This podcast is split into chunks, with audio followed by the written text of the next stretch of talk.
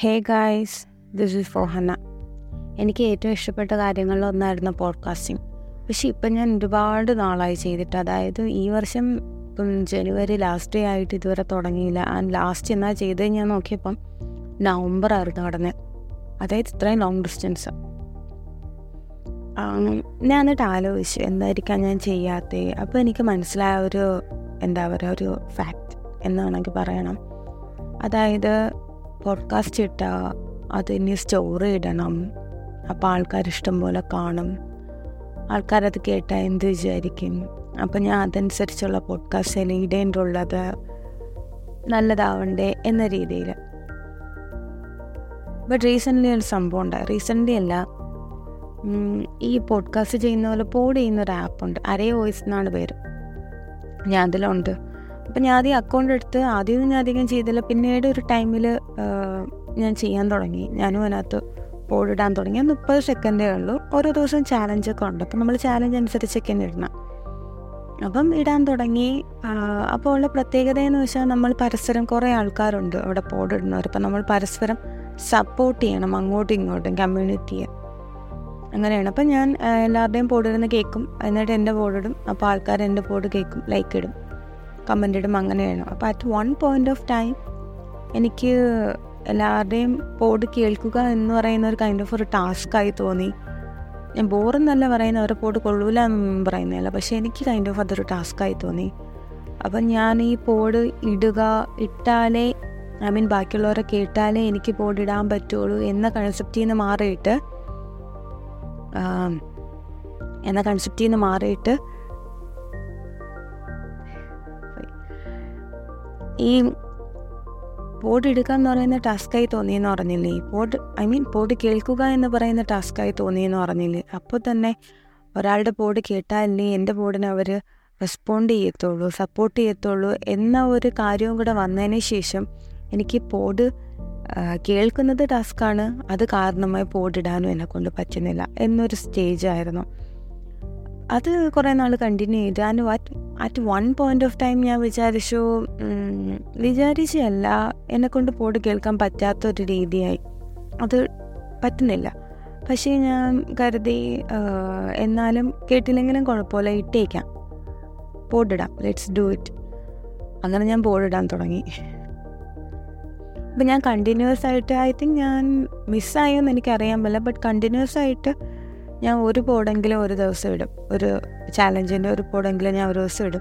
ഞാൻ ബാക്കി ആരെയും ബോർഡ് കേൾക്കത്തില്ല. അതുപോലെ ആരെങ്കിലും ബോർഡ് ആരെങ്കിലും എന്റെ ബോർഡ് കേൾക്കണമെന്നോ അല്ലെങ്കിൽ ലൈക്ക് ഇടണമെന്നോ കമന്റ് ഇടണമെന്നോ എന്ന് ഞാൻ വാശി പിടിക്കുന്നുമില്ല. അപ്പോൾ ഈ ഒരു കേസ് വന്നപ്പം എനിക്ക് ഫ്രീ ആയിട്ട് പോഡിടാനും പറ്റി.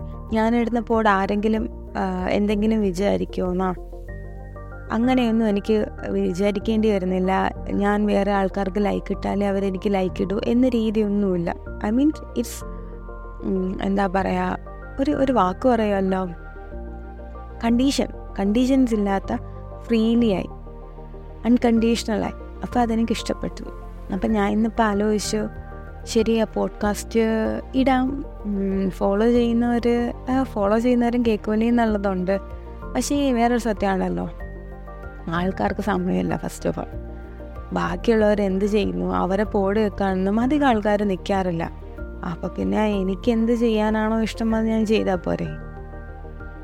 പണ്ട് തൊട്ടേ അങ്ങനെയാണ് ചെയ്യുന്നത്. സ്റ്റോറി എഴുതാൻ ഇഷ്ടമായ സമയത്ത് സ്റ്റോറി എഴുതാൻ ഇഷ്ടമാണ് എന്നൊരു ആഗ്രഹം മാത്രമേ ഞാൻ വെച്ചുള്ളൂ എന്റെ സ്റ്റോറി വായിച്ച് എല്ലാവരും വാവ് പറയണമെന്നോ എന്റെ സ്റ്റോറി വായിച്ച് എല്ലാവരും സൂപ്പർ ഓസം എന്നൊക്കെ പറഞ്ഞ് ലൈക്ക് ഇട്ട് കമന്റ് ഇട്ട് സൂപ്പറാക്കി അത് ഹിറ്റാക്കി തീർക്കണമെന്നൊന്നും വിചാരിച്ചില്ല. Just want to write a story അതിൽ തുടങ്ങിയതാണ്. പിന്നെ നല്ല നല്ല സ്റ്റോറി പിന്നെ എഴുതാൻ പറ്റി. ഇപ്പോൾ ആ ഫ്ലോ പോയി. എനിക്ക് ഇപ്പം വന്നിട്ട് ആ ഒരു എക്സ്പീരിയൻസ് ലെവൽ വന്നിട്ട് ഞാൻ എങ്ങനെ എഴുതിക്കൊണ്ടിരുന്ന ആ രീതി എഴുതാൻ പറഞ്ഞ് ഇപ്പം ഞാൻ ബ്ലാങ്ക് ആവും. ഇപ്പം എനിക്ക് ആ ഒരു പേടിയുണ്ട്. അതിന്റെ ആൾക്കാരെന്ത് വിചാരിക്കും? ആ ഒരു എന്ന് വെച്ചാൽ ആ ഒരു നല്ലൊരു ലെവലിൽ നിന്നിട്ട് വീണ്ടും ഈ ബാക്ക്ഗ്രൗണ്ടിൽ പോയി വീണ്ടും റൈസ് ചെയ്ത് വരിക എന്ന് പറയുന്ന പാടല്ലേ? ആ ഒരു സ്റ്റേജ് പക്ഷേ അന്ന് ആ ഒരു നല്ലൊരു റൈറ്റിങ്ങിലോട്ട് എത്തിച്ചേരുക എന്ന് പറഞ്ഞ് എത്തിച്ചേരുക എന്ന പ്രോസസ്സിനെ ഹെൽപ്പ് ചെയ്തത് ആദ്യം ഇട്ട വായിക്കാൻ ഒട്ടും മനസ്സിലാവാൻ പറ്റാത്ത സ്റ്റോറീസ് ആയിരുന്നു. ആഫ്റ്റർ സ്റ്റോറീസ് പക്ഷേ അതിലെ ആൾക്കാരൊക്കെ കമന്റ് ഇട്ടിട്ടുണ്ട് കേട്ടോ. ഞാനധികം ബോധേഡ് ആയിരുന്നില്ല എന്നതായിരുന്നു ഏറ്റവും വലിയ സത്യം. പക്ഷേ ആൾക്കാരൊക്കെ കമന്റ് ഇട്ടിട്ടുണ്ടായിരുന്നു. പിന്നീട് ഓ ഞാൻ ഡിസ്ട്രാക്റ്റ് ആയിപ്പോയി. ഞാൻ വീടിന്റെ പുറത്താണ് ഇരിക്കുന്നത്. നോക്കിയപ്പോൾ അപ്പുറത്തെ ഒരിടത്തിലൊരു കീരി ഇങ്ങനെ ഇങ്ങനെ നടന്നു പോകുന്നു. ഓക്കെ കൈം ബാക്ക് ടു അപ്പം അപ്പം വിചാരിച്ച് ശരി പോടിടാം ഈ ടോപ്പിക്ക് തന്നെ ഇടട്ടെ ഇപ്പം ഞാൻ എന്ത് പറയുന്നു? ആൾക്കാർ എന്ത് കേൾക്കുന്നു എന്ന് ഞാനിപ്പം ബോധർ ചെയ്യാൻ നിൽക്കുന്നില്ല. എന്ത് ജഡ്ജ് ചെയ്യും എന്ന കാര്യം ഞാൻ ബോധർ ചെയ്യാൻ നിൽക്കുന്നില്ല. കാര്യം so far I know about myself എനിക്കൊരു കാര്യം പറയാനുള്ളൂ. അതായത് ഒരു ആഴ്ചയ്ക്ക് മുന്നേയുള്ള ഞാനല്ല ഇപ്പോഴത്തെ ഞാൻ. അതായത് I am changing change is ഇന്നെവിക്റ്റബിളോ constant എന്ന് പറയാറില്ലേ? അതായത് ഓരോ ആഴ്ച തോറും ഓരോ മനുഷ്യൻ മാറിക്കൊണ്ടിരിക്കുക. കഴിഞ്ഞ മന്തുള്ള ആളല്ല ഞാനിപ്പം. ഇപ്പോഴത്തെ മന്തിൽ ഞാൻ. അപ്പം ഇങ്ങനെ ഓരോ മന്ത് മാസം വർഷം ഓരോ ഇത് കഴിയുന്നതോറും നമ്മൾ പേഴ്സണലി നമുക്കുള്ളിൽ ഗ്രോത്ത് ഉണ്ടായിക്കൊണ്ടിരിക്കുകയാണ്.